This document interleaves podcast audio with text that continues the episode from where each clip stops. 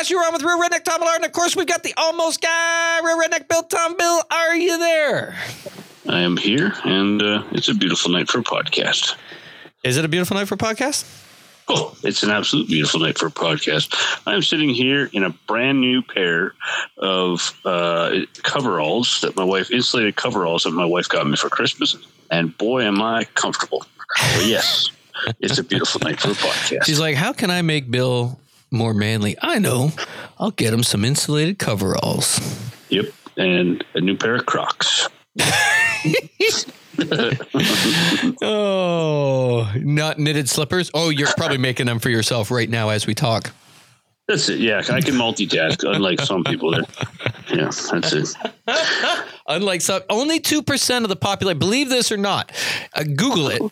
Only two percent of the population. Something like seventy-three percent of the people in the world think they can multitask, but truly only two percent of people can absolutely multitask.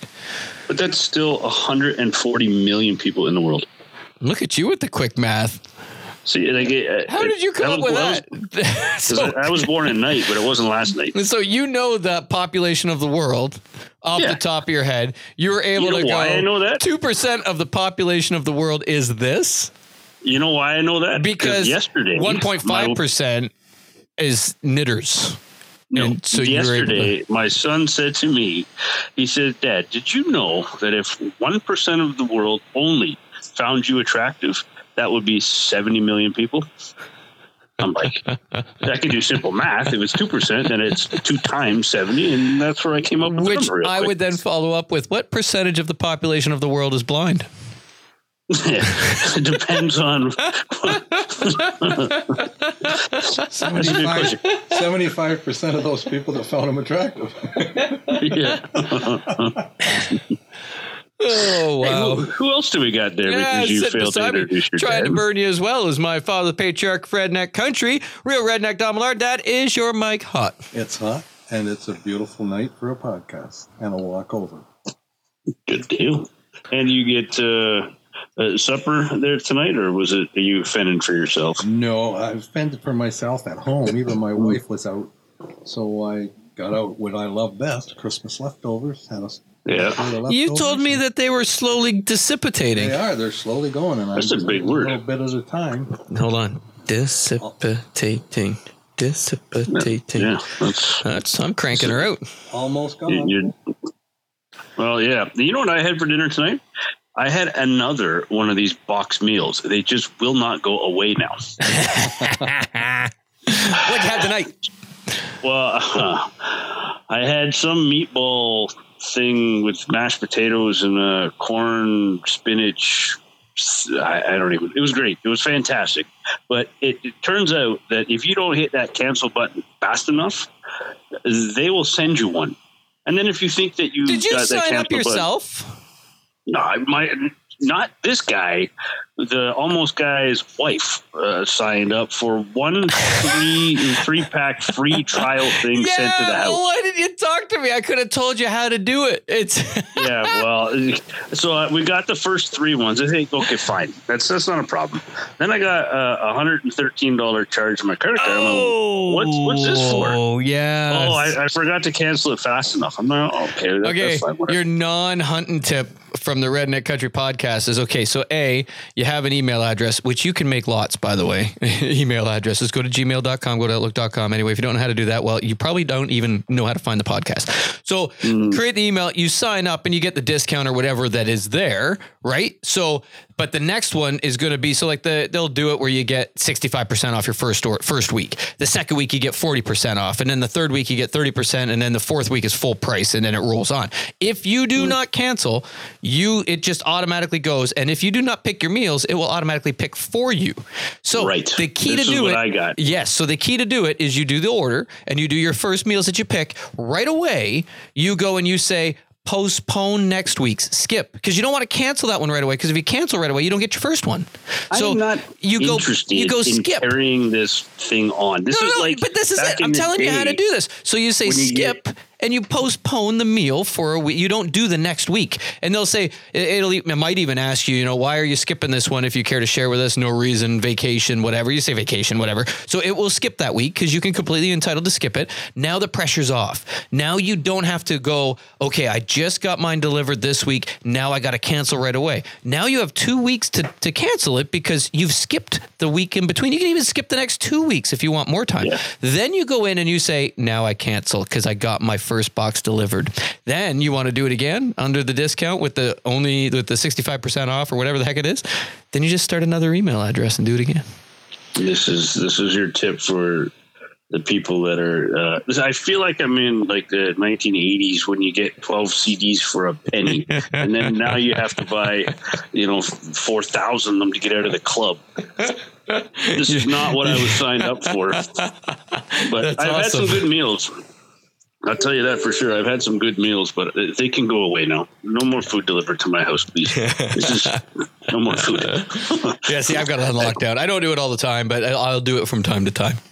Depending Yeah, on what deals they come out with, right? I just, for me, you're right. 110 bucks for three days or whatever is ridiculous. Yeah, it is. I mean, it feeds four people in our house with a little bit of leftovers because, uh, you know, Violet doesn't eat much. But at the same time, if this was the only thing we were buying, I don't think it would be terrible. But like I said before, I don't. No, that's fine. It's, No, I'm- you I'm need a break. Yeah, you can't just keep rolling and rolling and rolling. Nope, totally So- agree. Anyways, that's what I had for dinner tonight, man. So, Right on. did you guys have good Christmases? I should have asked. Awesome Christmas. We had some laughs, Yeah. some surprises. We had some fun. Yeah, it was great. In Mm. fact, uh, I I tried to pull a, a fast one on Todd, and a year ago November, a year ago November, This is awesome. when he was down dragging deer out, that wasn't this this deer hunt, it was last November's. He put up a couple woodcock along the creek. And so he said, once we tagged out, he says, I'm going home getting shotgun. And he said, I'm going to go down there and I'm going to hunt woodcock. So he wasn't down there now. Or, well, it's because walking to the stand one morning, I put a couple woodcock out, and then, but you're deer hunting, right? You don't want to go down there with a shotgun. And then the, on my way out the next day or the day after or whatever like that, I was trying, I put some more woodcock out, and I'm like, hmm, they're pretty rare around here, right? Like it's tough to to get on them in in our area. So I'm like, I've never shot one. I've had them buzz me in the tree stand, but I'm like, we tag out by Saturday. I'm coming back down with the 20 gauge side by side, and we are smoking some woodcock. So he was in there. He got a he got a pair. He got a double. Now he said that he really whacked one hard. Like he really. Oh, I, it was feathers. I blew it up. I mean, 10 feet off the end of the barrel. That thing jumped up. I was on it. Anyway, he managed to get a pair. And the, the one that he blew apart was pretty messed up. So It, it was really messed up. he decided he'd better eat that one. But he put the other one in the freezer, wrapped it all up nice, and he said he always gets the very first bird or very first anything of any species, he gets it mounted. He gets it taxidermied. So he put it in the freezer. And so come September, late September, early October, I come over one day without him knowing it, and I rummage through his freezer uh, this year, September this year, until I found it. There's a lot of stuff in there, too. Oh my gosh! Yeah, no doubt. Yeah, like I can't. Like, aside from being loaded with venison and goose meat, uh, there's some, there's a, there's a tur, there's there still a turkey in there? Yeah, I came across a turkey. There's a I turkey. knew that wasn't a woodcock. There's, there's rabbit, there's chukar. Uh, I think I ate all the bobwhite quail. I came there's some pheasants. I came across the black duck you lost. There's a black duck in there waiting to be mounted. There's a goose, uh, a Canadian goose, greater Canadian goose, with a white patch on its head. And so I, I kept that. There's deer legs in there, I think. Are they still in there? I didn't see that. What you got deer legs for? and turn them into bookshelf ends or, or gun Oh holder. yeah. you're crafty enough to do that. I can tell. I know people. Yeah, exactly. So anyway, I took They've been bird in there home. for a couple years. I took the woodcock home, put it in my freezer. I called our famous taxidermist, Dave Snook. You're going to mention his name after this? he uh, might yeah. not be No, our taxidermist It was a- anymore. it was a miracle. so anyway, I told him what I wanted. I said, "Can you get it done by December 11th? That's his birthday." No way. I said, "What about Christmas?" I'll guarantee it for Christmas. I said, "Well, that's only another 10 freaking days." I mean, he said, "I won't guarantee it for the 11th. I'll guarantee it for Christmas." Okay, Dave. So anyway, that's why I was so excited when you called me a day before his birthday and said you had the hide done. So that was perfect because I was figuring on one or the other, right for his birthday, the other for Christmas. So anyway, Dave calls me and he says, "Okay, I got this bird out of the freezer. Send me some pictures how you want it." So I sent him some pictures. In fact, I when I dropped it off, I showed him some pictures. You want me to send these to your phone? He said, "No, I got it. I got it. I see how you want it." Then he calls and he says, "Send me some pictures." I said, "Dave, you told me you had it." He says, "Well, I don't have it." He says, "Send me some more pictures." Him and him and dad are buddies, by the way. So Yeah. this is the camaraderie conversation. Yeah. And his wife is saying, "For Pete's sakes, Dave, he was down here. You told him he had it." This is his wife. Good old Kathy. yeah, Kathy. So anyway, he says after another couple of days goes by, and he says, "I don't know if I'm going to do this bird." I said, "What do you mean? You guaranteed it for Christmas?" No, I don't mean time wise. This bird's pretty messed up. I said, "No, that's the good one." Well, it ain't the good one. If this is the good one, I'd hate to see the bad one. and I said, "Don't care. It's the first bird. We don't care what it looks like. It's his first woodcock." So Yeah, I've got a chukar on the wall with no tail because the dog chewed the tail off on the way back to Yeah, I said to him, let's shoot another one. He said, no, that was the first one. That's the one I, I don't care what it looks like. That was my first one. so I said, it's his first one. Just, just mount it, taxidermy. Okay, I'll, I'll see what I can do, but I'll call you. So I get another call a few weeks later. Okay, you got to come down and look at this bird. I'm not coming down to look at the bird. I'm telling you, just do it. He says, he says, but you got to see it. I don't want to see it. Just do it. I'm counting on it for Christmas. I already gave him the hide for his birthday. So do it. So anyway, another week or two goes by and he says, I don't know about this. He says, I got I got parts in my hand and my the head's in my right hand. And I said, Dave, I don't care if you gotta glue the head on. together. Yeah, I, I don't care if you got to glue the head on. Just do it. He's. I think we should just throw it out. You're not throwing it out. Don't care what you got to do. Do it. He says, okay. So three days before Christmas, I call him. How are we making out? Well, I'm just trying to figure out how to put it on this board here. And I'm thinking, okay, he's trying to figure out how to get it on the board and make it look like it's flying type thing. He says, so come on down this afternoon. Okay, so I go down this afternoon and I, there, Kathy closed the cheese shop. She's retired. Dave's retiring in the end of December. So I go in there. I'm having a nice visit with him. We're wearing our masks and and uh, Kathy's enjoying her retirement, trying to help Dave get cleaned up on the jobs he's got. And so he says, "Well, there it is," and he he points to the bird. It's a flat piece of. Uh, Hold on, I got this. okay. Picture, so it's Christmas time. The angel on top of your Christmas tree. Yeah. So how it would be like our wings wings out, you know, and it's it's it's it's full blown angel with its wings out. With a beak. You take a slice out of a log, Like a you- vampire. you, you, you take a slice out of a log and you got a, a flat piece of, of nice board, right? Nice round piece of board. Yeah, for sure. But it's Yeah. kind of oval. And it looks like this bird was flying away from you, and you took that board and caught him and slammed him right on the back of the bird, and he just kind of flattened out and stuck to that board backwards. It's like a scarecrow bird. It's like an angel on a tree, half, half and only with no back. Like it just stuck there, like wings out, it's like and a beak, and a huge beak because it's a woodcock. the head is glued to the board back the back of the head is glued to the board and the beak sticks straight out the arms are out or the wings are out like the like the wings on an angel and then the body goes down flat and then there's the legs glued to the board and that's just what it looks like That sounds like the ugliest thing that you'd ever see. I, I will send you a picture, Bill. I have neglected to do so because I was waiting for the Yeah. podcast. I said you needed an, you needed the the verb. I couldn't even text you the the verbiage that needed to be said to explain what had happened. I This said sounds like it got run over by a car or something. Oh, that there it's flat, dead flat minus the beak. The beak sticks out. I said Dave Dave and he says that there is a miracle that there you're, that took me longer he says and the wings are out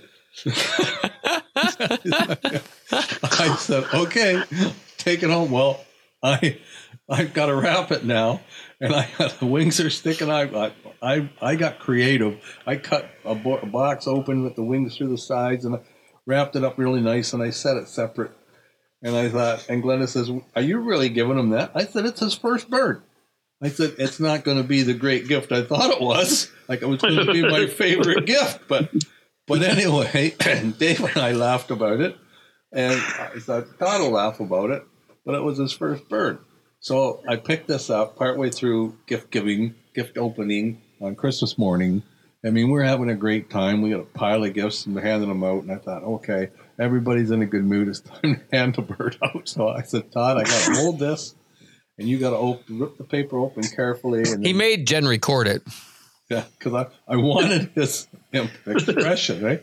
He's why is something going to jump at me? Am I going to get whipped cream in the face? No, no, no, no. I'm not like that. You know I'm not like that. I'm not going to mess you up. Like just you got to be careful when you open that. And he gingerly ripped the paper away, and here's this cardboard cutout laying kind of like a tent over it. And it's and it's in a laying in a box that I'm holding underneath with the sides cut out so the wings stick out. So he sees the tips of the wings and he lifts the cardboard off and he was, "Is that my woodcock?" All excited. I said, "It sure is." so he went, he went, "Oh, look at that, Jen! That's my first woodcock." And Jen says, "How do you know?" anyway, we we laugh, and he says, "No, no." Glenda says, "Dave wanted to throw it away. Should have let him throw it away." And Todd said, "No, that was my first bird. I'd have been upset if I didn't have my Yeah, first bird." it's a story now, and now it's even more of a story. yeah, and that's what he said Yeah. Christmas morning, and and, and then one of I the shot it says, so good, couldn't even get it taxidermy. Two of them so good. Oh, if Dave's seen the other one, I was taking I, it I apart. actually said I stopped him and I said, "Okay, did you freeze both birds? Did I get the wrong one?" no, I ate one. And he says, "No, I." That's what he said. No, I ate one. But you sure you didn't eat the good one? Oh, trust me, I did because there wasn't much meat there, and I really didn't have to clean it a whole lot. But he said, Turn it inside Dave out. says, Pretty Dave much. said there was no back at all. There was no back at all. He says, and one of the kids says, "What's that thing sticking out from the board?" That's his beak. No respect in, in the uh, the work that goes into that. Hey, I'm sure Yeah. it took him Oh, hours Yeah. to make it look like well, that. and stop and think about it. His name goes on it. It's going to be on the wall. Who did that for you? And now he's on a podcast, Dad. He's gonna love you. Yeah, no. It's, you're going to say, oh, Dave Snook did that. Okay. you know, he must be a good Yeah, He's But no. retiring. He doesn't care. When you hear the when you hear the story, like he did not want to do it. He throw it away. He did not want to do it. He did what he could, what he with what he had. Like uh, he was a trooper. He did it, and then he he knew I wanted it. He says, "There you go." So well, I I'd believe- like to see a picture of this. I- I'll send you one. I believe he wouldn't have done it for for someone uh, like other than a close friend yeah, because he Which wouldn't want much it out. it. well, he wouldn't want it out in the wild with his name on it, right? And, Yeah. and it just he wouldn't have done it. He's that particular. So I told I Well- you called him yet. I told Todd to call him and thank him for it. I got to call him because yeah, he'll be wondering. I'm gonna call him all upset. What did you do to my woodcock? I have like what is it 13 or 14 now? 14 turkeys that he's done for me throughout my house. Oh, and I got that many. And and yeah, like he's done he's done my deer. I got a snow uh, he didn't do the snow goose. To my deer? Yep. Yeah, like he's done a lot for us. he's and and he did a lot of our our other upland game birds like my chukar and and all that. So he Yeah. knows I my mean, bob white it's, quail. it's not that he didn't have, it doesn't have the skill. He just didn't have Oh gosh, the no, material to work with. oh, he's with. got the skill. He's got, but he knows. Like he he's he Yeah. knows my when I bring like the chukar with no tail. He he knows. I'm get that sucker. That's my first chukar. Yeah, I don't care. if It's got no tail. I don't care. Well, I can get some feathers. No, I don't want somebody else's feathers stuck on my No. on my bird. That's that's how it was. In fact, You know, without that's- a word of a lie, this this happened this year on uh, one of the mornings of the turkey hunt. We were it was a few days before we got one down, and he had his granddaughter. He was slowing down, and he had his granddaughter with him, and and he was playing with his granddaughter. She was sitting on his lap. He was reading or something. The phone rang, and he he said, Kathy said that he said to his granddaughter, "Hold on, that's Don calling me." And he picked it up and he said, "Hello, Don." I said, "Hi, Dave." And I said, "How did you know it was me?" He says, "I just knew it was you. You got a turkey down." Isn't that something? yeah. Because Yeah. he knew you were hunting with me that day. There you go.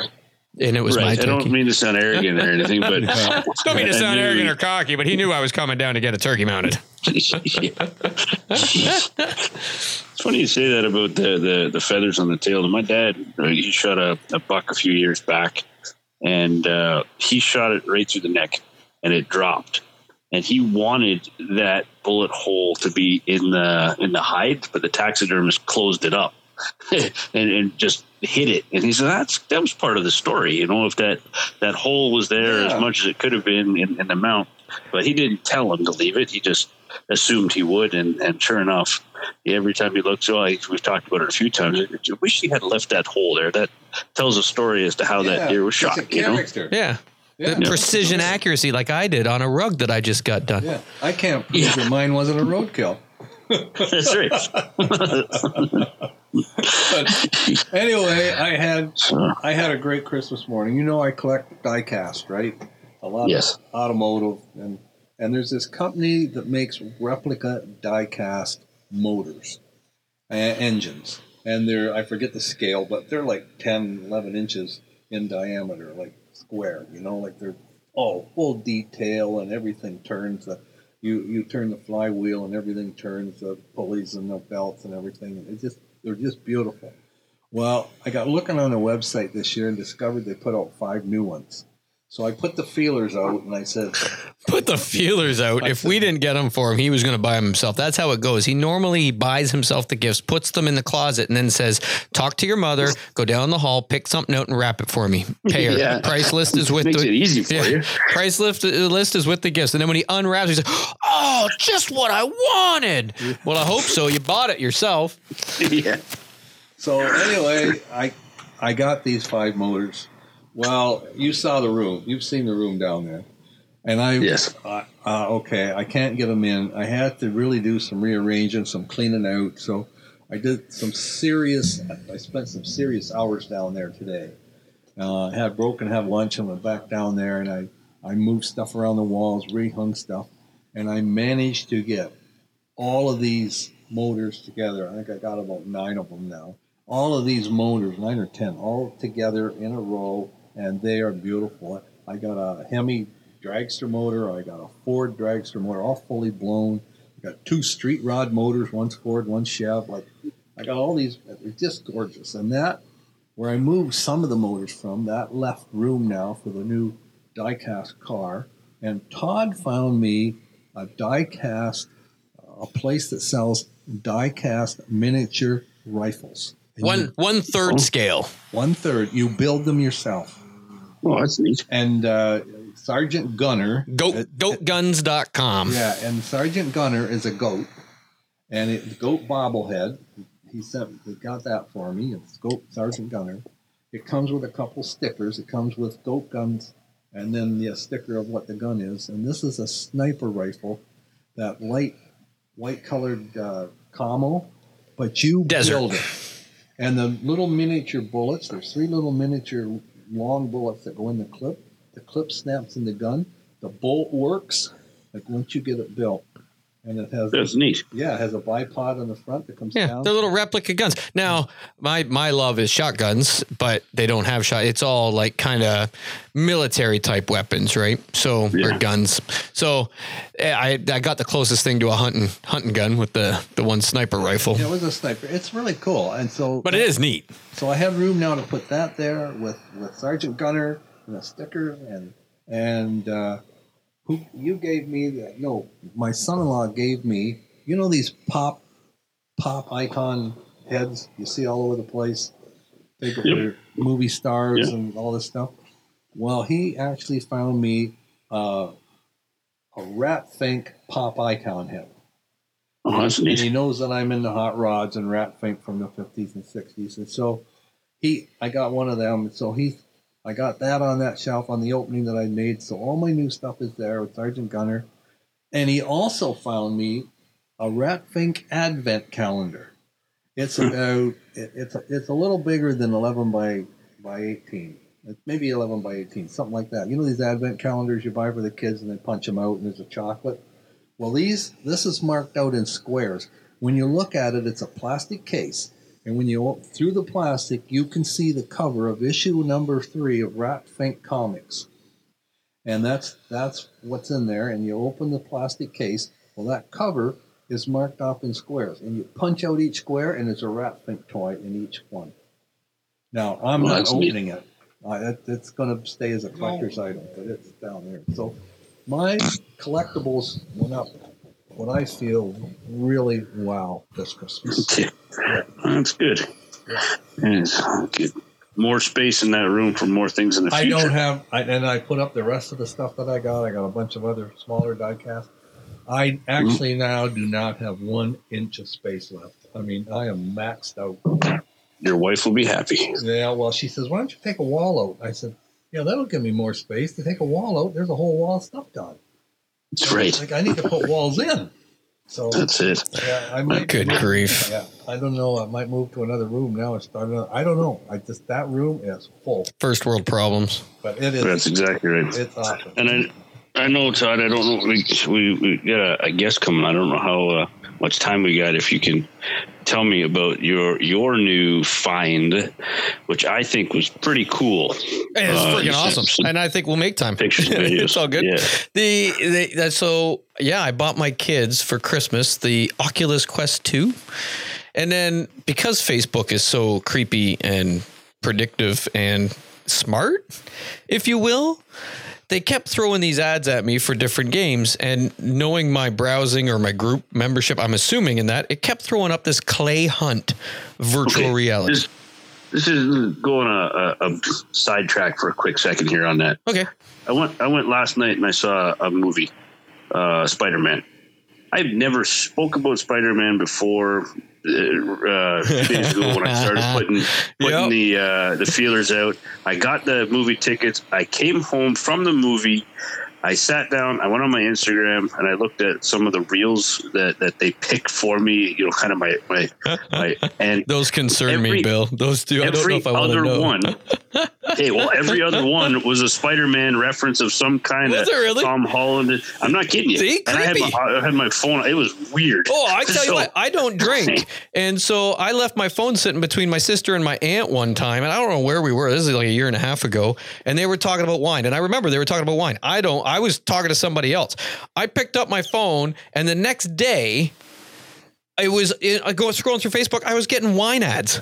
Yeah, this is. Yeah, you tell me your phone doesn't listen to you. Yeah, right? Anyways, That's I creepy as crap. from from your. So, but yeah, so I, I keep getting this. Well, I go, so I'm like, I gotta get this game. I mean, the kids are downloading, like they're they're they're finding the games they want with this Beat Saber, and they've got they've got all kinds of cool games. And I mean, this thing is absolutely unreal cool. Like I didn't think it would be this cool, but the virtual reality, like when you go into it, you're into it. I mean, you're in. Uh, it's it is amazing. I will say, and that's coming from uh, uh, uh, a closeted geek. Not that I would admit it, but I I, I, I grew up in the age we grew up in the age of video games, right? Coming up Nintendo to Genesis to Super Nintendo to Nintendo 64.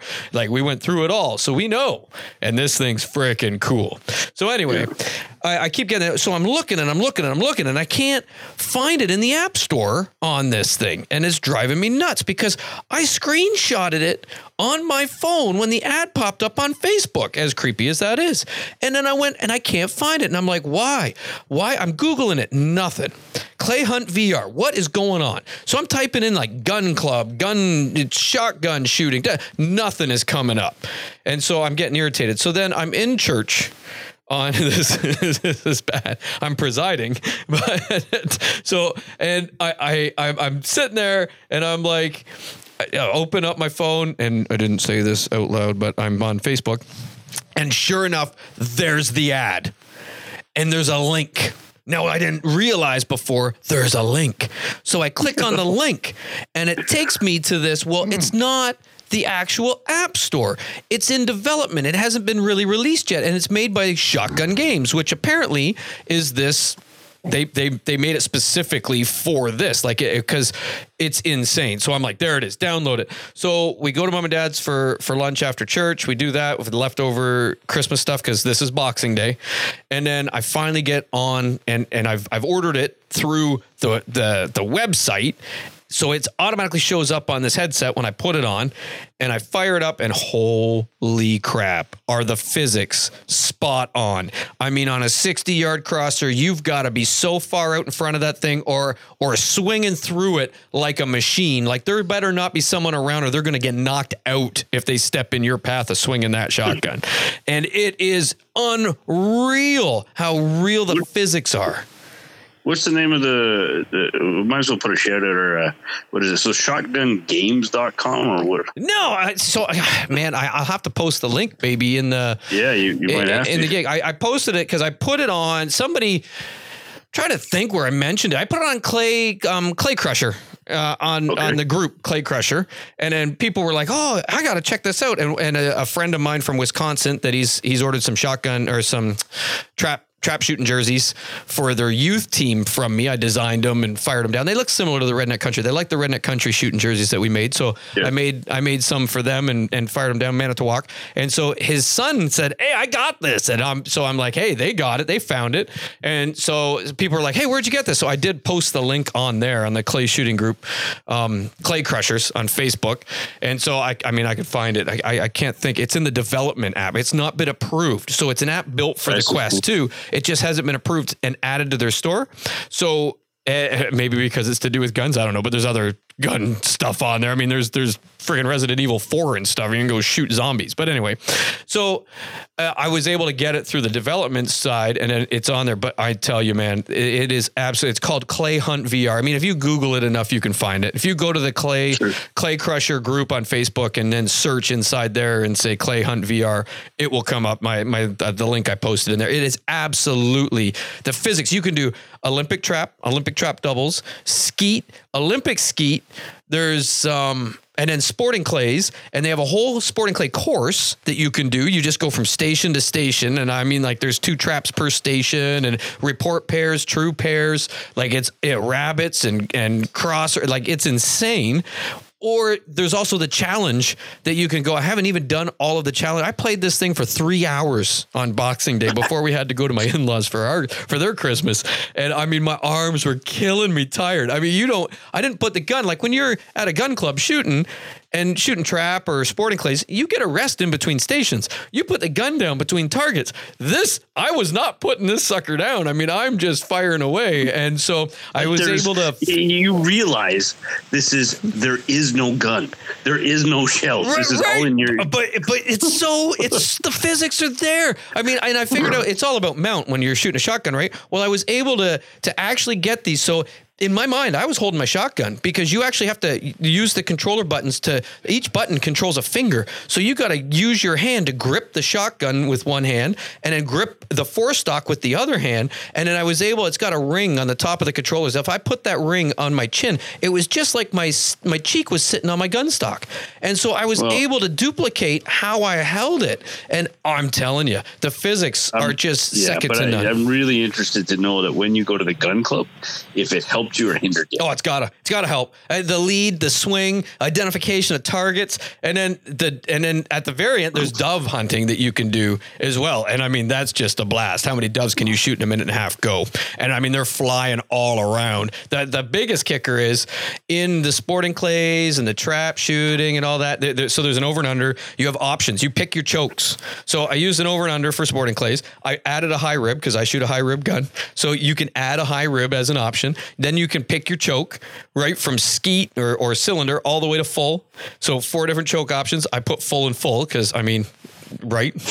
So uh, and did that. Well, then when I went to, you can turn on. I got tired of having to put the gun down, reload it between shots because then you have to actually push the button that opens this the, the gun up. Then you have to pick shells out of your pouch and with the other. And again, you're using those buttons as your hand to, to control your fingers to grab the shells and put them in the gun. And I mean, and then close the gun and hold the gun. And I got tired, so I can auto reload. It just the gun's automatically loaded. I don't have to take the gun down, and I can just keep rolling, pull, pull, keep giving me targets, baby. Let's go. On the Dove side, you can't. So on the Dove side, you have to reload, or I'd be I'd be whacking more than more than fifty doves in a minute and a half. But you can't. 'cause You got to reload. I, have I've already unlocked the auto loader, but I mean I don't use that. I, I would use it in the Dove side. But Yeah. And just think, come dove season this fall, he can sleep until nine o'clock, go dove hunting in his living room, go back and have a nap. there you go. Although Yeah, they're that's not it. as tasty when they're virtual. No, but I tell you, the little, physics, little gamey. the physics are second to They're none. a I- little 'cause- gamey. Come on. ah, very well have- said, Bill. I have You're- not come over into this house in the last several days. Doesn't matter what time I come over or what for to stop in, and somebody is on that machine. The headset's on. They got everything cleared out of the way and they're It's playing. never stop. It's so much to do on it. They had me on a roller coaster and in, a, in Jurassic Park on Christmas Day. It, it is incredible. It's it's insane. But that shotgun, the physics are just I, I can't believe it. I soon I thought like it was only 15 bucks for the game. And I thought, okay, why not? Let's give it a try. And every shotgun game I've played is pretty hokey, right? I mean, you get the pro hunter thing, you can go turkey hunting and all this. And, and it's kind of because it's not made by hunters, it's made by developers. This is this is clearly made. This is different, eh? Oh, absolutely. It, the the company's logo is a trigger guard with a trigger. Almost looks like a cat's eye, but it's a trigger guard with a trigger. Shotgun games, and I tell you, this thing's made by somebody that shoots shotgun because the lead and and, and the targets are different size, speeds, rabbits and battues, like you name it. The target presentation's there, and then sixty yarders that they're hard to see. They're like little specks out there, and I mean you got to swing on them suckers so because they're going away. Like it's insane. It is absolutely unreal. They got towers coming down and, and dropping on you. Like it's and you got to be you know like three four feet below it to pull the trigger on that tower shot. But it was just like I was shooting my gun. I, like I was hammering them right out the gate. It, it was it was unbelievable. Just because the Yeah. physics are there, I'm telling you, it's it it, it impressed me. Uh, and they say a lot of the uh, the higher end competition stuff is is mental, anyways. So That's right. And then yeah, there's that as well. There's, and do that kind of stuff. I, I was looking at that. They have a mental trainer for eye hand coordination that they say a lot of athletes use on this thing. It's now being adopted by by trainers for high end athletes, pro athletes, to keep their hand eye coordination uh, up to speed. And so I might download that yet. this is uh, it's not a cheap venture though. Uh, you know what? It was. It's. I think regular price is 450. Right now, it's on for 400. 128 gig model. There's a 256 gig model. Honestly, we've got like 10 games on the thing, and we still have like 70 gigs free. You don't need the 256 gig model. But regardless, it was on. I, I think it was on sale for 375 at Best Buy, and then I got a 70 75 dollar gift card on Boxing or no, bo- not Boxing Day, Black Friday. I bought it, so I got it for th- for 375 and then I got a seventy dollar gift card to Best Buy. So really, I got it for like three hundred and five bucks.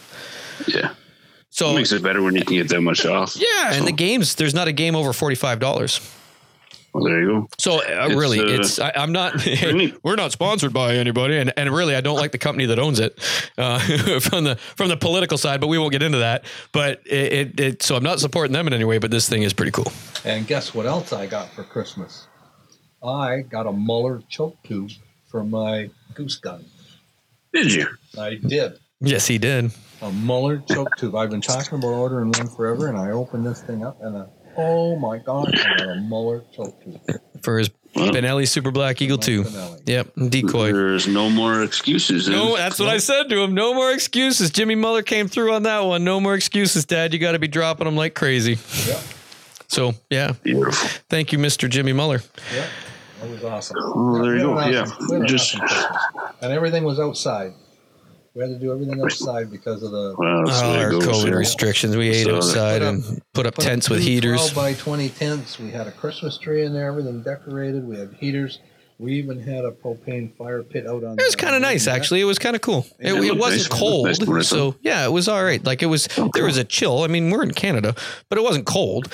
So, and you had those heaters and stuff. It was kind of cool. I liked Christmas it. Eve, we played cards, card games for prizes and gifts. A couple of card games for prizes and gifts, and everybody had a blast. And everyone was gone by 10 or 10:30 Christmas Eve, and then we ate out there again on Christmas Day. It was just wonderful. That was good. So, Bill, tell us about yours. Hey, you know, it's uh, we had a great time. That's all I can say. We we uh, enjoyed it. Uh, being at home here. Candace's parents came. We had a nice turkey dinner uh, on the way up to Pembroke. Um, spoiled as usual. Um, and uh, I tell you, it, it's just nice being off work. And I wish we could get together. I wish we could get together with family a little bit more. Do some traveling. Uh, but I do have to say one thing for sure that uh, uh, we need to uh, wish my brother a happy birthday. It's his 38th birthday today. Is it his Uh, 38? Is it? It's his birthday Yeah. today? We should have had him on the podcast. Hot He is, uh, dog. In, enjoying uh, a nice piece of cake and ice cream, I can guarantee you watching the Canadian A piece? Hockey game. a, a piece? Yeah, well, they, I think that was just the start of more, but uh, he'll be having a, a drink or two at TJ and watching uh, the Canadian Junior hockey game right about now. And Yep, uh, started an hour ago, right? Yep. Yep, Well, happy him all the best for birthday. Happy Mr. birthday. Real Redneck J Tom. That's awesome. So Happy birthday, Jay. there you go. Maybe somebody So, get yeah, you some shooting lessons for Christmas or something. I don't know. Oh, I owed him that. Sorry, Jay. That'll get his blood pumping. Happy birthday. Yeah, it will be. So Don't drive Anyways, off the yeah. road right now when you hear that.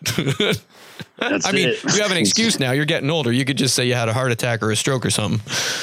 Yeah, his eyesight's going and all that kind of stuff too. So yeah, we'll get together sooner or later. I'm gonna finish up with a little bit of taxidermy I got going on with, with for him uh, from his turkey tail from the springtime. It's all done. It's just a matter of me not being uh, full of uh, VW projects and and uh, take the priority and, and put it on that hides for, for a day.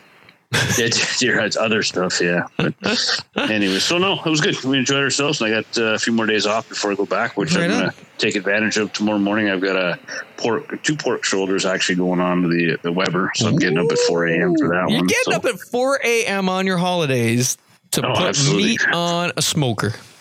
Yep, this is absolutely what I'm going to do. I've got a full day. It'll go on 4 a.m. I'll take it off around three tomorrow afternoon. I'll let it rest for uh, two hours, and we'll be eating around 5:30 or so. So you know where I am. I was going to say, hmm. Yeah, that's enough time to get there. It's gonna. Be, I'm giving you advance warning. That's all I'm doing here. so I yeah, it's supposed to. Hopefully, it'll be a good day tomorrow. No wind because that makes it tough when we. Oh, the have to smoker fight to keep that on the- on the- temperature at a constant. Yep. Yeah.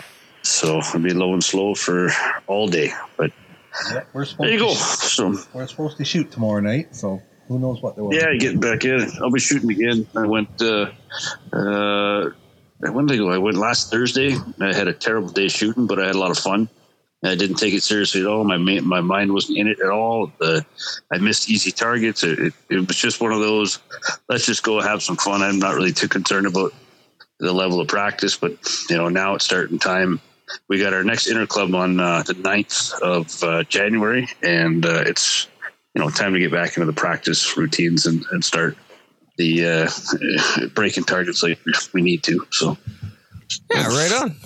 We uh, we, got something going on tonight. Well, we do because last week we had the Sasquatch, uh, one of our real rednecks, come on. He's an archery bow technician.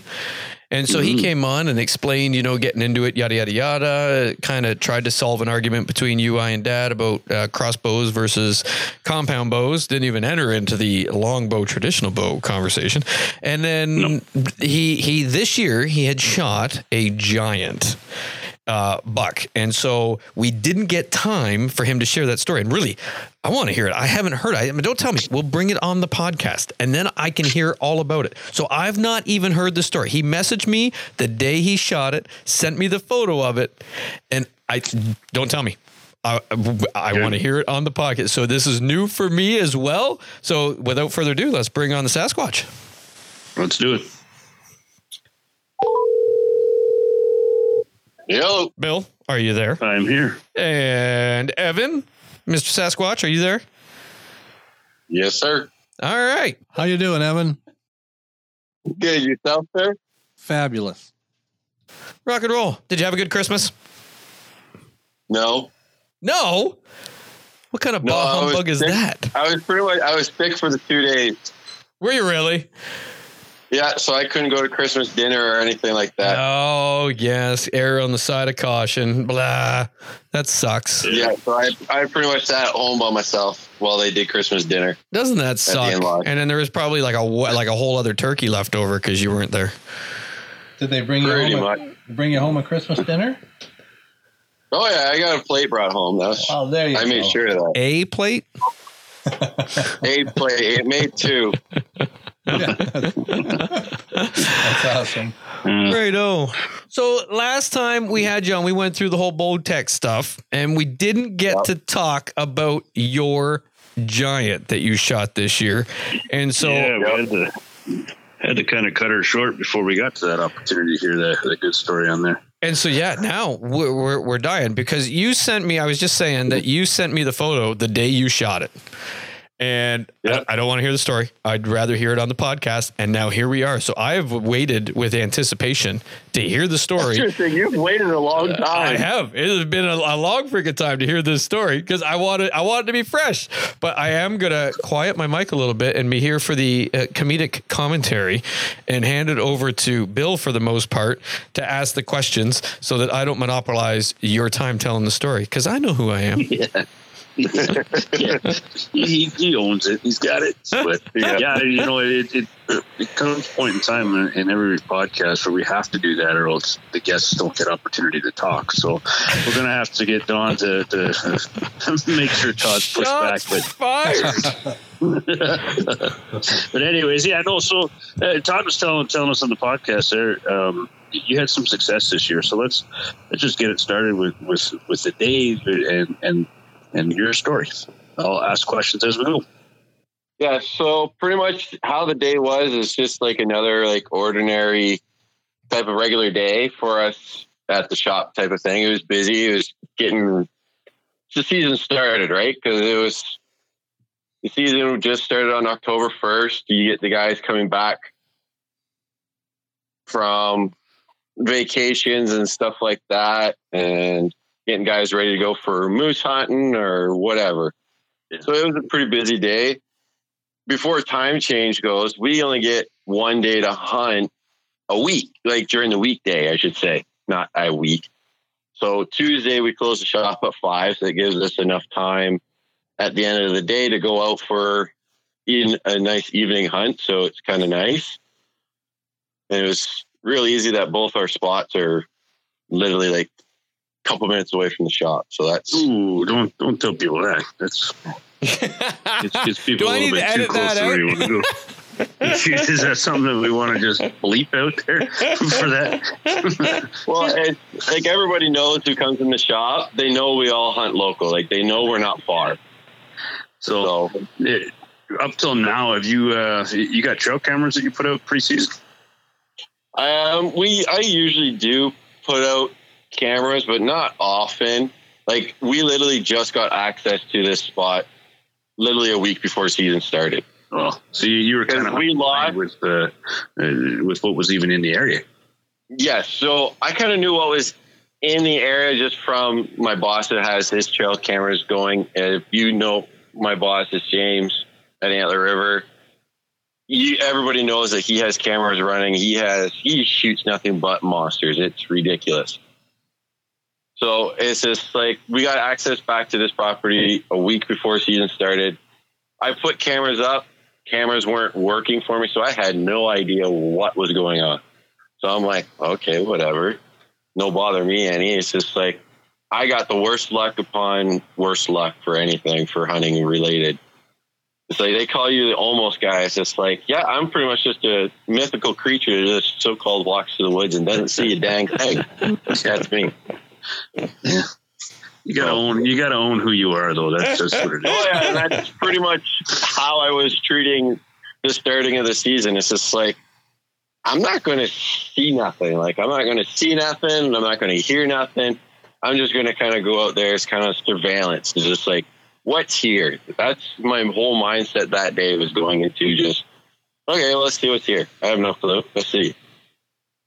And I would be lucky enough if I get a doe walk past me. That was the thing. It'd be a successful night for you when you're going in blind like that. Yep.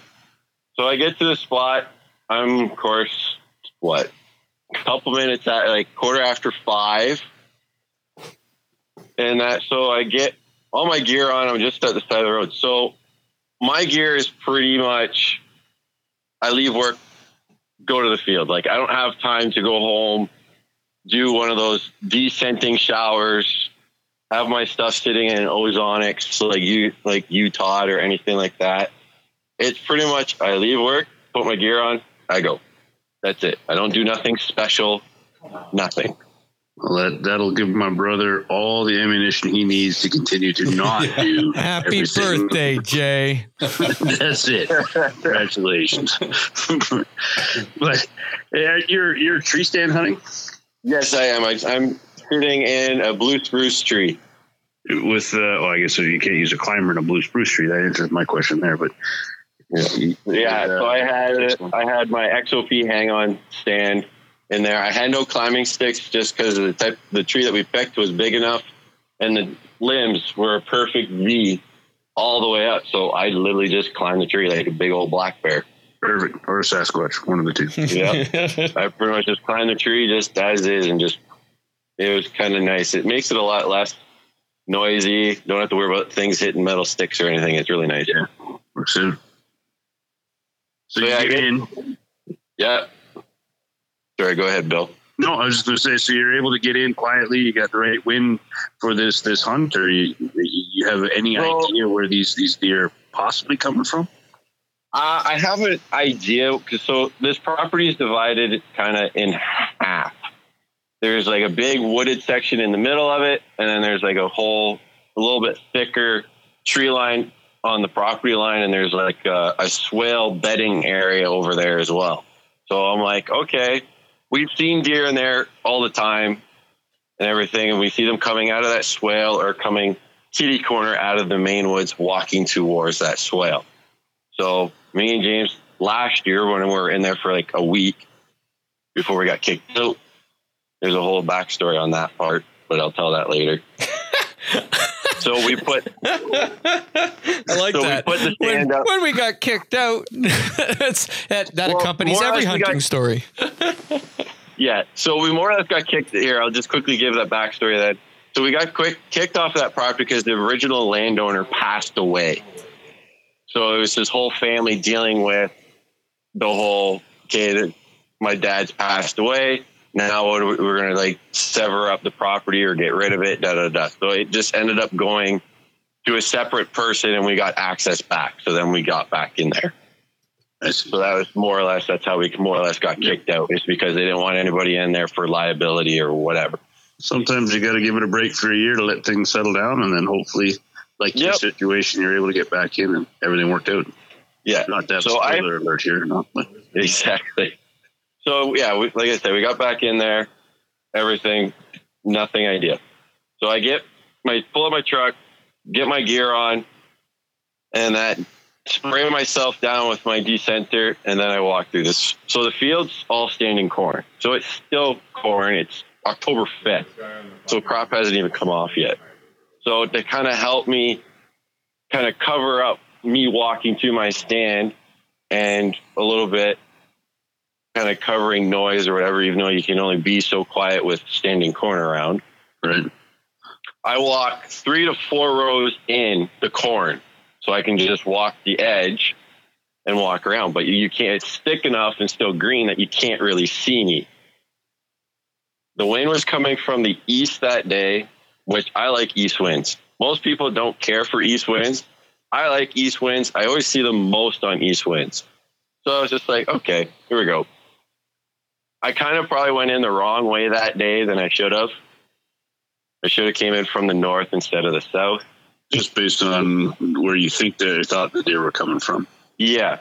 So and but for the time frame I had, I'm like, this is my shorter walk. I kind of took the easy, lazy way. It's like this is a shorter walk over the longer walk coming from the north, and I came in from the south, like I said. So I do that, and next you know, I'm almost to my stand, and I hear rustling in the tall grass by once I got by the swale. I'm like, I, and all I look, and I just see this big old rack just I don't know how many points or anything. I just see white rack running away. Like no, like nothing blew at me. Nothing. Like they didn't know what I was. Just blew at and then just got up and ran. And all I see is antlers running away. that's like- got to be a disheartening feeling. Walking into your stand and and pushing out what you think maybe a big buck that was pretty close to where you were setting up. Yeah, for like how I said, my luck. I wasn't distraught about it whatsoever. I'm like, well, that's my luck. I don't really care. Just keep on going. Yeah. It's just I wasn't too worried about it. So I just continued on, got to the bottom of the spruce tree, put in my last couple of little step pegs to get my steps into to start climbing the tree a little easier. And that, so I actually I get up the tree, get everything settled in, got my bow up on the, the hanger, and then I just kind of sit tight. Just kind of hanging out. I didn't I don't make any noise. Like I don't rattle when I first get up in the tree or anything like that. I just sit there. What time were you uh, were you in? How much, how got- much shooting time left did you have before the end of the day? I got in there at five thirty. I see. Yeah, so you still have plenty of time left before uh, last Oh, yeah. flight, so you can see. Oh yeah, because it I've timed myself how quick I can get to my spot and back out. It takes me 15 minutes from my truck to my stand. It takes me 15 minutes there. Perfect. Yeah. So yeah, I'm up the tree, sitting in the stand, and I'm just sitting there, just hanging out like we usually always do. And that you just kind of unwind for the day. And next thing you know, I just I think about maybe an hour's passed roughly. So it's close to six thirty ish. And the next thing I know, all I hear is the sound of antlers hitting a branch. So I'm like, okay. Like there must be like deer down this tree line on the property line here, making a scrape or something, marking this thing. You couldn't see a, a deer at this point. You could just hear the the. Oh yeah, that's all. I couldn't. I have my window for my shooting lane out of that tree is probably about ten feet wide. By only like so, yeah, like about ten feet wide and about probably eight feet tall. That doesn't give you anxiety knowing you only have that little window. No, not at all. Oh, that would drive me nuts. Sitting up there knowing that deer's got to be in that spot and I got to stop him Yeah. in that spot at the right time, at the right distance. Oh, it would drive me insane.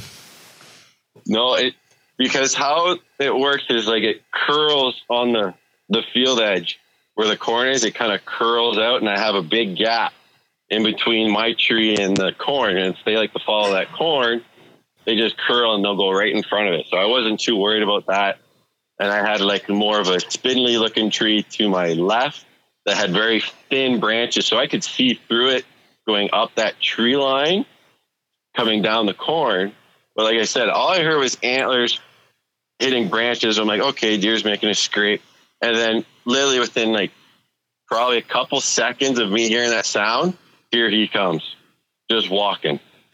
Comes like popping out of like the edge of the corn, between the trees and the corn, just comes popping out. I'm like, You didn't think about Oh. calling or grunting or anything. You were just chilling. no, I'm just chilling. Because after after I saw the antlers run away, I'm like, okay, that's kind of my night gone. So I really wasn't worrying about nothing. So I just kind of just sat there. So when you uh, when you heard the the antlers uh, up running off the tree, did you take your bow off and get ready to, or were you still kind of in a you know a, a wait mode that you didn't think things were going to happen that Sticking fast? with true to form and the large um, words that I've been using, were you just lackadaisically sitting there, Evan? I sure the heck was just being a lazy bum sitting there. But yeah, like you, your question there, Bill, was I didn't have time to really sit there anymore and kind of wait. It was literally hear the sound. There he was. It was just like, holy crap. And I, my bow was still hanging there beside me. It's like, as soon as I could see like the antlers and the body, and it's just like, there was no doubt in my mind. It's just like, I'm shooting this deer. Like, I see enough rack on this guy's head. Yep. Yeah. He's So, getting Heart shot. pounding? Were you freaking out a little bit? Oh, heart was pounding for sure. Adrenaline's kicking in. Well, because truthfully for me, this is the first, this is the second deer ever of me hunting being in shootable distance for me. so how, how long have you, how long have you been bow hunting, man? Eight Just years. to give eight years. So it, it doesn't. Again, and I'm, I'm not saying anything with regards to the time, but people who go out first day, first time and shoot a deer, they don't have an appreciation of eight years worth of things happening. You know, eight years worth of pressure and time and, and almost opportunities. And now you've had two uh, close encounters where you could harvest an animal, and this one is it your your first buck you had an opportunity at hunting or at harvesting? Nope. This is the second. Oh, okay. I, Did you get- yeah. did you get I got first one? another. If you want to hear the very first story, I'll tell you after this one. Okay, It's kind of almost a kick in the pants. All right. Well, we'll we'll finish this one off first before we get that one. I, I was just trying to uh, reinforce the fact that Way to bring up the it- kick in the pants. For, yeah, you know that was kind of kind of didn't want to. It's Christmas time. I didn't want to have that happen. He has to bring you down a little bit. I mean, he gets jealous when other Yeah. people shoot deer. It just it comes with being the Yeah. almost guy. yeah, the almost guy, right? So yeah, when I tell people this is like this year when I got this deer, everybody's asking. It's like this. You've shot deer before. They think I work at this archery shop. I've shot deer before, and I'm like, no, this is my first one. Which is so Yeah. much more special. And then they look at me like, seriously? I'm like, yeah, it's my first one. Don't get me You've started. shot a million, a million foam deer. Killed them oh, dead. oh yeah. I've killed tons of foam deer. That's nothing. yeah, but this this guy comes out, and it, what what kind of distance are you looking at for for your your shot? So I was hoping. So I once I saw him, kind of got a better like visual aid of them. I I pretty much have slowly crept. So I've been sitting the whole time, and then once I get a better analyze of them, because I'm slowly reaching for my bow at the same time while I'm sitting there, unhook my bow from the trees from the hook, bring it in front, and I'm slowly standing up, all in kind of one slow motion. I'm kind of liking this spot because I'm really in the shade from this spruce tree. So I'm pretty much in the shadows, which You're kind of all helps. you're all covered up now. So for people that haven't hunted that listen to the podcast, and that this at this moment, I have a feeling you you can tell me I'm wrong, but your heart's pounding and everything is Oh, yeah. moving in such slow motion. You know you've got to reach for that bow really gently and easy so he doesn't see you, and so you're going, but you want to get that bow in your hand so fast, but you can't. You're fighting yourself. It's like a struggle. Am I moving too fast? I gotta get the bow. I gotta get the bow. I gotta get the bow, and it's Yep. just taking. It feels like it's an hour and a half just to get the bow off of the hanger and get it in your hand so that you're ready to rock. Am I right? It's so true. It's so true at that point because that's what I'm thinking. Because you're literally, you're not looking at what you're doing. You're physically focused on this deer to make sure, like anything you're doing of movement wise, you can actually like hold and like freeze for a second, and for him to keep going. But for me, unfortunately, like the lucky thing for me, he didn't even know I was there. Like he came in totally upwind. Like he came north, walking south. He had no idea I was there and he was just doing his thing. Like he's just doing his everyday type of routine.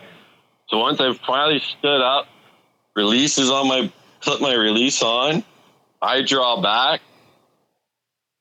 and that, and I'm like, I pull my pin on. I'm like, I have my sights, everything's ready to go. It's on him, and I'm cursing at him. I'm like, go to your left, like go to your left, so that way he's starting to get into my shooting window and that. So I'm like, okay, I'm, I'm like cursing at him. And this is like, I'd say probably only two minute span, but it felt like forever. No I'm doubt. like, just move. And thing, instead of him turning left and going towards around the, following the corn, he walks straight towards me, right towards that real spindly tree with a branch hanging down with a bunch of leaves on it. And then it's just like, so I had to let down because I couldn't hold it drawn back no more. And I've practiced from doing tournaments and that of holding for a long time. I can hold for two minutes easy. But everything was feeling heavy. Sure, it is. Now your adrenaline's pumping, your your body is is, is going in overdrive, and now all you're thinking is you, you got to let down, or else your your body's starting to shake. And uh, he just needed to take a few more steps in the right direction. He wouldn't do it. Yeah, you wouldn't do it. So I had to let down. And he comes right underneath me. So about this time, he is eight yards from me. Eight yards. Eight yards.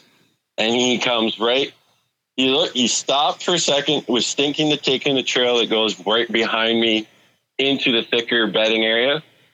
But there is a tree has fallen within a few days during those big windstorms that we had. And that, so I was just like, that kind of blocked that pathway. So he kind of like, nope, not going that way. And he curled back out a little bit. And he was in the midst of doing, starting a scrape on the spindly tree right in front of me. I have, I made sure I had like a window for something that close. So Todd, you're getting anxiety from a 10 foot by eight foot window. Try my window for that spindly tree at eight yards. It's the size of a basketball. yeah, no, Yeah. no. That's what. If you were hunting with Dad, you'd be in there with a chainsaw and you'd be dropping trees. That's Oh yeah, And you'd be yeah. so So I had that. I had that hole about the size of a basketball, and I, I drew back again. I knew how far it was, and I know what I had to do for that shot. How'd you know how far? Right. Did you range find that spot beforehand and you just knew, or did you range find them before you drew? No, I knew it just by looking at it. Just from your 3D is the- time, you could just say look the and go. advantage of 3D archery right there. Yeah. right there. I just knew it by looking at it what the distance was. So I put, and of course, like we said last week, last time we talked was I don't move my pin from twenty, right? Because I have a single pin. So I didn't move. I didn't have time to move it from my twenty point to my sixty-five point to shoot that eight yards. So I had to literally put my pin on this deer's belly, if not on the ground underneath them. To give you the right spot to get to the right spot. And and at eight yards, he's quartered away from you now, so it's kind of Quarter two. Quarter two. Yeah, okay. He quartered to me, his head's right facing towards me. I put it right on the back, right behind his shoulder blade, and I just I'm like, okay, I'm gonna if this is where the like the anxious part of me got going. It's just like this is my first deer in front of me in shooting spot. I'm not waiting no more, and I just went poof, and I just let it go. It's just like I should have waited after the fact, but in that moment, it's just like, nope, there's my spot. I got it. And I just let her rip. And next thing you know, he just let out the biggest mule kick and he was gone. Like Yeah. that part happened so fast. I didn't, I saw the lighted nock that I had on my arrow. I saw it, I lost it, and then I saw it again once he ran away because it went right through him, right stuck and sticking right out of the ground. It's the through and through shot on him. Oh yeah, just went So straight now- through. Now you got the potential for good blood because you got the through and through, and you hit them uh, right where you're you're aiming, or you don't you don't know at this point in time. At that point, I had no clue. Yeah, I put my pin where I wanted it, and just with that little window, I was just like, "Yep, here we go."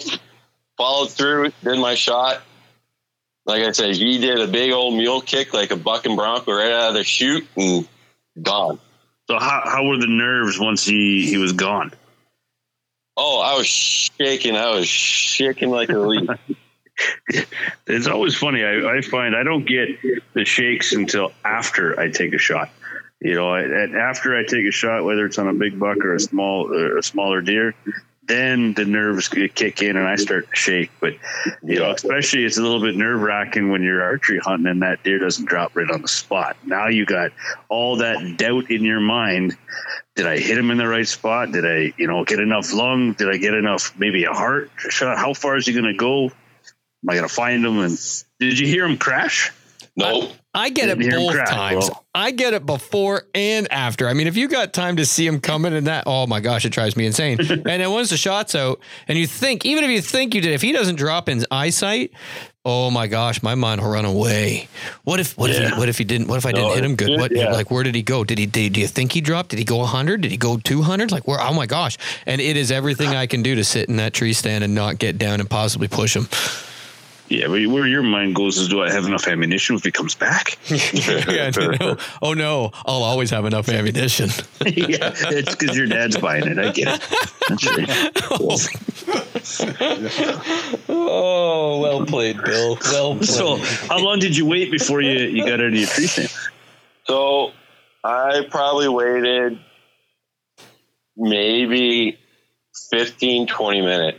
Because I was once I because I could watch him run for like a quick couple minutes, and I could see blood coming out, and where it was coming out, I'm like, yes, I got a good shot with him, good shot on him. He's not going to be long, and I'm good to go. Like we, I was texting my boss at the time where he was hunting not that far away, and I was texting him, and I said, I just shot a buck. I'm literally letting everybody know that I know I literally just shot a deer. Like I was going down the list and just and I knew just by how close he was, everything, I knew he was dead. There's no doubt in my mind. I've shot and practiced for eight freaking years. I knew this deer was dead. All wait for it. Culminated, culminated to this moment just- right here. Eight years culminated to this moment. And the Yeah. pause in the recording was Todd looking that up on Google to figure out what Yeah. that word meant prior to saying that. And Wasn't even my voice; he- it was the Google Talk thing. I, Yeah. And he took that little bit extra of a pause and he's like mouthing the word without saying it to actually say it correctly. oh, Yeah, I was literally going down the line, letting everybody know I killed this buck, and then I went back to my boss's house and hung out the barn and waited for everybody to kind of finish up for their hunts, and then there was a bunch of us went out and we did the blood trail because unfortunately for other people is I am partially colorblind. I can't see blood trails. No, No, that's too bad. That's that's So- one of my favorite parts of the whole hunt is the tracking post Yeah. hunt, and to did not have that opportunity. That's, that's So I was kind of, I was always worrying about blood trailing deer and stuff like that. I've gone on plenty of blood trails with buddies and that that have gotten deer. My brother have gotten, and I'm literally the first person most people call to come haul out a deer because I love doing it. I'm I will keep that in mind. I love hauling out deer. It's not a problem. I'll turn them into a backpack and carry them out whole. Like I don't care. I'll haul them out. and that is like I'm always willing to help no matter what it is. So when you found And I, I was I was hoping my phone was going to ring tonight. That buddies that are out tonight that were saying, "Yeah, we got to go haul out some deer." So, but I never did get that call. So yeah, the, the clock is ticking now. So the uh, the, the track job. At what point in time were you convinced that uh, that this was going to happen right away, or did it take a little bit? It, did it was a, a massive blood trail right off the hop, or did did everything? it wasn't that big. It wasn't that great of a blood trail, but the truthfully, so my thought, my shot that I thought was perfect, it must have not have been that great. Because when we got there, we got to the spot. We're literally finding like a spot here, a spot there. Like it was very spotty, like very little spots. You could find one section where it was a decent amount, and then it was just like little drops all over. I was glad that I had my apprentice Jacob with me because his young 17 year old eyes could just he he found the first speck that's literally probably the size of like a water droplet. And he's like, "There's blood." I'm like, "How the heck did you see that?" Yeah, So there's there's about six of us out there for this blood trail, and Jacob found it, and then, you know we followed it for so far. Then that's when we split three and three. So myself, Jacob, and my brother, we went to the tree stand to start where my arrow was, and then my boss James, his buddy Brad, and his wife Maria stayed there, and we were going to kind of meet up, but they kind of followed it from there but he ran all through the bedding area. So he was running through thick stuff. He didn't get overly far. Like if he was running through just a plain field. Like if he ran through a plain field, he would be a fair ways away. yeah. Since he ran through bedding area, really thick stuff, he didn't get too far. how far did he end up going from the this where you shot him to where where you found him? 80 yards. Eighty yards. Oh, that ain't bad at all. That's not bad. Yeah, that's 80 yards through thick bedding stuff. Double lung? Yeah. No. Just one lung? It was so once we re, so my boss and his buddy Brad and his wife decided to play a joke on me. So they found my deer first before I did. Because we're like me, Jacob, my brother, we're weaving all throughout the bedding area. Like James and them could watch us with their because we had our headlamps on, everything. It was dark, so they could see us weaving all through this place, following the blood. And, that, and then we finally, and then James yells at us. He's like, "Guys, be quiet! We just spooked them. He just got up and ran." And I'm like, getting Oh, a little no. frustrated. And I'm like, "Well, crap! For me, this is my first year, so these guys have shot plenty of deer. So I took them literally. So I was just like, okay, I kind of goofed. I thought I did a good job. And next, you know, so James and I walk further up, and I'm looking straight ahead of me. I'm not looking at the ground. I'm looking straight ahead of me, seeing if I can see him pop up again and run again. And then next thing you know, James like acts like he trips over something, and he's like, "Well, did you look at that? There he is, and he's laying there dead on the ground." and I'm like, and I was more in shock. I'm like, "Holy crap, he's right there!" And just, Well, then the, everything uh, was a big sigh of relief at that point in time. I bet. truthfully, the sigh of relief didn't even kick in. I was just like, "What? He's right here." And then it was more just like the, it was just getting super excited and everything of seeing it, and then everybody's just praising me of what a nice deer and everything like that. It was just, Well, I don't think the relief ever kicked in. It was just a lot of like, "Holy crap, he's right here!" And then everybody's just saying, "Congratulations! This is a, this is an awesome buck," and everything like that. So yeah, I saw pictures of that deer. Todd sent me, uh, um, and and I tell you what, that that is a good deer, not only for your first year, but a, a good deer in general. Oh, Yeah, heck so yeah. The fact that it, it was blind, it was a blind hunt, and to have that guy walk underneath it, man, that, that's Yeah, so he's, he's a big, he's a big size nine point buck. Yeah. nine point.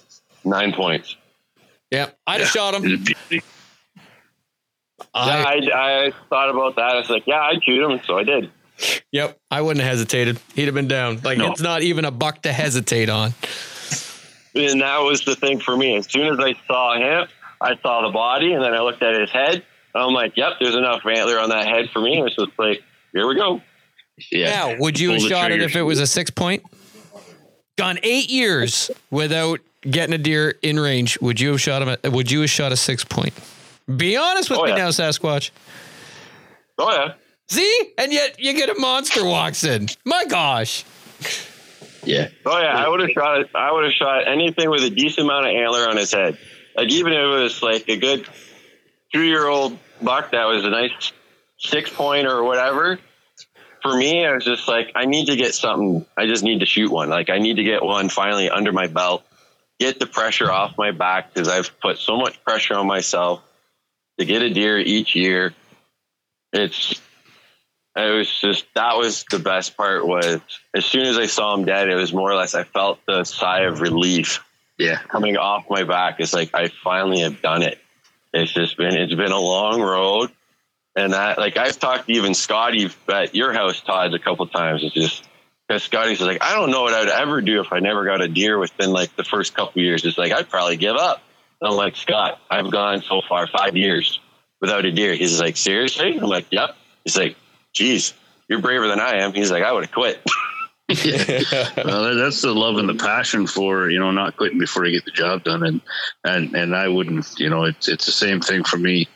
Um, you know, I, I would never, it never quit. And and it, if that deer was a four point, a doe, or whatever, if I had a tag for it in my pocket, and they presented an opportunity, I would for sure uh, take that deer. Yeah. And that was the thing for me. It's just like he's the second deer ever to be in shooting range for me. After people are just like, well, how long have you been hunting for? I'm like eight years. So it's like, have you been like, have you like been picky? Have you been holding off? It's just like, no, I just haven't had the opportunity or if my locations and that haven't been the greatest for anything of producing anything in shooting range. It's just how it's been. My first year, I had a, another monster buck walk. I rattled him in right along the week before rut. I rattled him in. He walked right across the creek, walked about 25 yards in front of me. So I'm a new shooter. This is my first year ever bow hunter was this hunt. My first year. I just got married that summer, got a bow, practice. I could hit 20 yards, no problem, but I wasn't quite comfortable enough at the 25 and 30 yard mark. I could shoot them, but I wasn't quite confident enough with my shot at those yardages. And next thing you know, I get this monster of a buck walk it about 25 yards, and I had to adrenaline against kicking in, all that fun stuff, and I had to sit there and watch him walk away because I was not comfortable enough taking that shot. He literally walked around, got my wing, blew, and gone. And that was the first and like the last until this year of a shootable deer in distance for me. That's well, awesome. I offer you the congratulations on a on a job well done. That's for sure. Well, I thank you, Bill. I should be actually getting them. I think back from the taxidermist. I think here. I would think shortly, if not in a couple more months here. Wicked. Because I took them there pretty much the week that I got them. I took them down to Josh at True Life Mounts in Tilbury. So well, I'm anxious to see pictures of the mount when it's done. Yeah, absolutely. Yeah, I have to make the pedestal for it because I'm doing a pedestal shoulder mount, so I'm building the pedestal for it. Right on. Look, so I have to. I got to make that up still. So. Well, we, uh, we definitely appreciate you coming on and, and, telling your story. Yeah, that was awesome. No appreciate it. Thank you, Sasquatch. No worries. I got all jacked up again telling it this way. Yeah. I don't know how many times I've told before, right? Yeah. Yeah. I don't know how many times I've I've told this story at the shop to customers and stuff like that. And that way it was always like the quick and short stories. But then yeah, this one kind of going back through it all, in a little more detail. It was just like, yeah, you got all jacked up again. It's just like, hey, here we go. Let's go again. You only got about nine more months to wait to relive it, so it's all good. yeah. Well, I'm I'm all ramped up now for turkeys now. I love turkey hunting. I truthfully, I prefer turkey hunting over deer hunting. Yeah, it's less work. yeah. Not for me, it ain't. I find it's more work for turkey than it is deer for me. No, no, I do too much. I make I make too big of a deal out of deer hunting. Turkey hunting, I don't take it as serious, so it's less work for me. It's just go sit in the bush. Shoot a big old Tom. Not to sound yep. cocky or arrogant or anything, but no, I mean, they just it. seem to that, fall in my lap. I don't know. right. Yeah. That, that's the way we end podcasts typically is I like it. Yeah, I think we should. But that was awesome. I appreciate you coming on, Evan. That was a wicked story. Love it. Love it. Eight years yeah. and then nails a nine pointer. Uh, friggin' awesome. Yeah. yeah. You take care, Evan. It was nice talking to you. I'm going to wish you a, a happy new year. Yeah, happy New Year's to you, Bill. Thanks for coming on, and I appreciate it. And yeah, we'll have to have you back on again. Oh, freaking right. Yeah. Right. See you next care, time. Evan. Awesome. See ya. take care, everybody. Yeah. Yep. Thanks, right. Thanks, Bill. Goodbye. Yep. And that'll do it for this week, folks. For the Redneck Country Podcast, I'm Bill, the Almost Guy Tom. And I'm Todd. And thanks for listening. And folks, if you want to be part of the podcast or you want to give us some feedback or really contact us about anything, feel free to email us at podcast at theredneckcountry.com. Again, that's podcast at theredneckcountry.com. Thanks for listening. Talk to you again next week.